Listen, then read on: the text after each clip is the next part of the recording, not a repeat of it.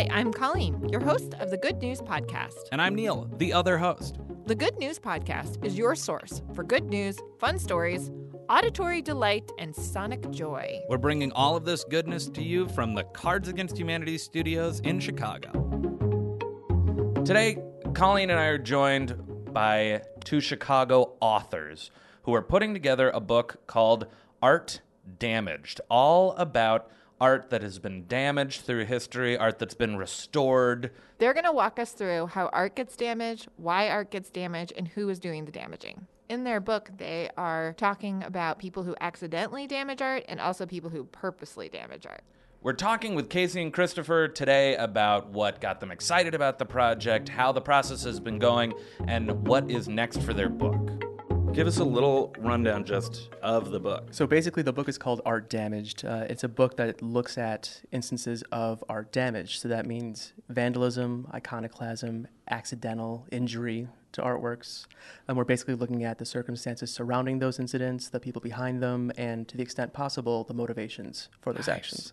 Christopher, you, you and I both know what iconoclasm is, but for those listeners who do not, I don't.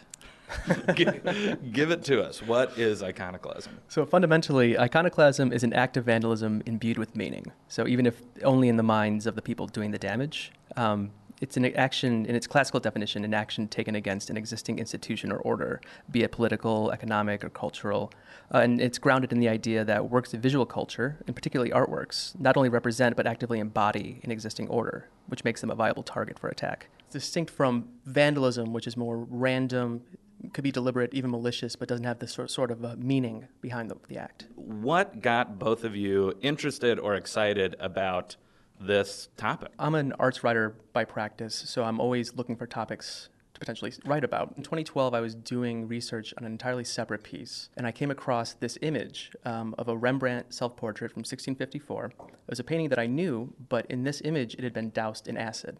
So the you know entire surface was destroyed. And I was just curious, you know, what happened, uh, what was behind it. So I did some googling, looked into those circumstances, and in doing so, came across a few more instances that were referenced. Just kind of tumbled from there. You know, these instances piled up. So I started a blog called Art Damaged, where I was basically kind of cataloging all these instances, thinking, okay, here's a point of reference for what I thought was going to be an article. As time went on, it became clear that this was more than just an article. This mm. was a book. So at that point, reached out to my friend Casey, and we started uh, work on that. Casey, when you got that call, I'm like, I'll be your hype man. I'll be a leech. I'll ride your coattails. That's totally fine with me. Perfect. And as I, yeah, I was following his blog and I was watching it, and so many stories stood out as everything from how do I not know about this to that's hilarious. How do I not know about that either? Mm.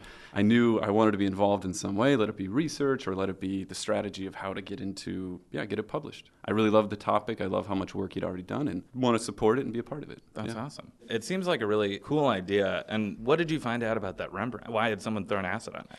Well, that's an interesting one because it's actually by a man named Hans Joachim Bohlmann, who is the most famous vandal of, of all uh, he's a man who, over the course of about 40 years, destroyed over 50 paintings and sculptures. We go into detail on his story in our talk and in our book. Um, Why so that, is he doing that? Why does he feel so? Pa- I mean, I know that's a large question, but can you give me a small answer? So he's a German. Ma- he was a German man, um, kind of emotionally disturbed from the get-go. At 16, he voluntarily checked himself into a mental facility and had repeated uh, electroshock therapy, oh. and that damaged him kind of for good. Um, he was able to eventually find someone that he loved, and he got married. But they had sort of a contentious relationship, and within three years, she fell out of a window and died. Uh, good so news I, podcast. Here we go. good morning. Uh, at that point, he decided within two weeks he was going to destroy his first work. And so he destroyed all these pieces. He was in and out of jail, and every time he would get out, go right back to it. So he basically, his main method was that he would take uh, acid, sulfuric acid that he bought from local pharmacies, and he would put it in syringes, and he would smuggle these syringes in his jacket and walk up to pieces and spray acid on them. Uh, when he was asked about why he did this, um, yeah. he had said that he was, quote, obliged to destroy what others worshipped. Right. Um, yeah. And so he described feeling elation with each act, and he yeah. was particularly pleased with public outrage.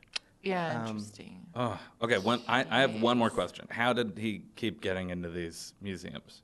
Yeah, why did That's they a have great a, question. like a Banned? picture of him? Yeah. yeah, like at a post. Yeah. Yeah. They're like, don't let this dude in. I He's don't got know. acid probably.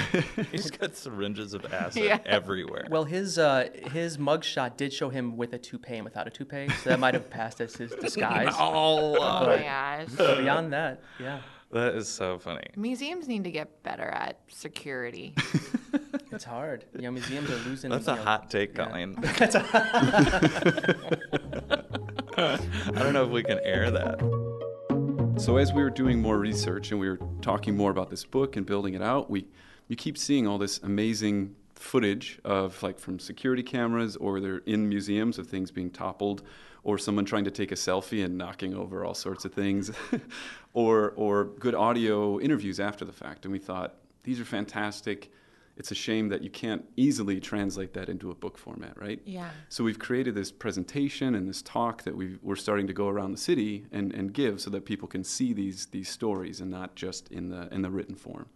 Yeah, because I want. I immediately googled that um, golden fish because I was like, I want to see What happened to the it? damage. Yeah. Yes. And you know, some of the pieces unfortunately don't have, or we haven't found it yet. Sort of the forensic. You know, Uh-huh. it might even be taken by insurance companies. You know. Right. But in terms of text, we do want it. So we're still sort of negotiating this line between it being fun and interesting, but also being informative. yeah, And we have a lot written, so we're trying to just you know I imagine get you it do all have together. a lot written. Yeah. Yeah.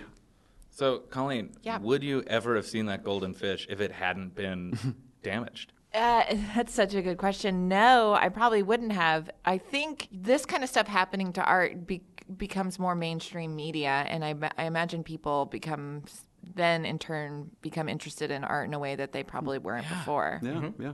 I mean, that church in Spain, right? Yeah. Exactly. That's Yeah. the classic Monkey mon- monkey Jesus. Jesus meme. yeah, see everywhere. Tomorrow, we're going to talk more about art damage to the book and some of the stories inside. Sneak preview Colleen and I are even going to do some artistic reenactments Yeah. of damaging some art. My second career. That's what I'm planning. If this falls through with that's Thanks for listening. Do you have good news? Awesome. Or maybe you want to tell us a joke or idea? That's amazing. Email us at goodnews at cardsagainsthumanity.com. Or leave us a voicemail at 773 217 0156. You can also tweet us at the Good News Pod. And if you love the Good News Podcast, review us on iTunes. We'd appreciate it. Most of our music is by Poddington Bear. Same place, same time, tomorrow.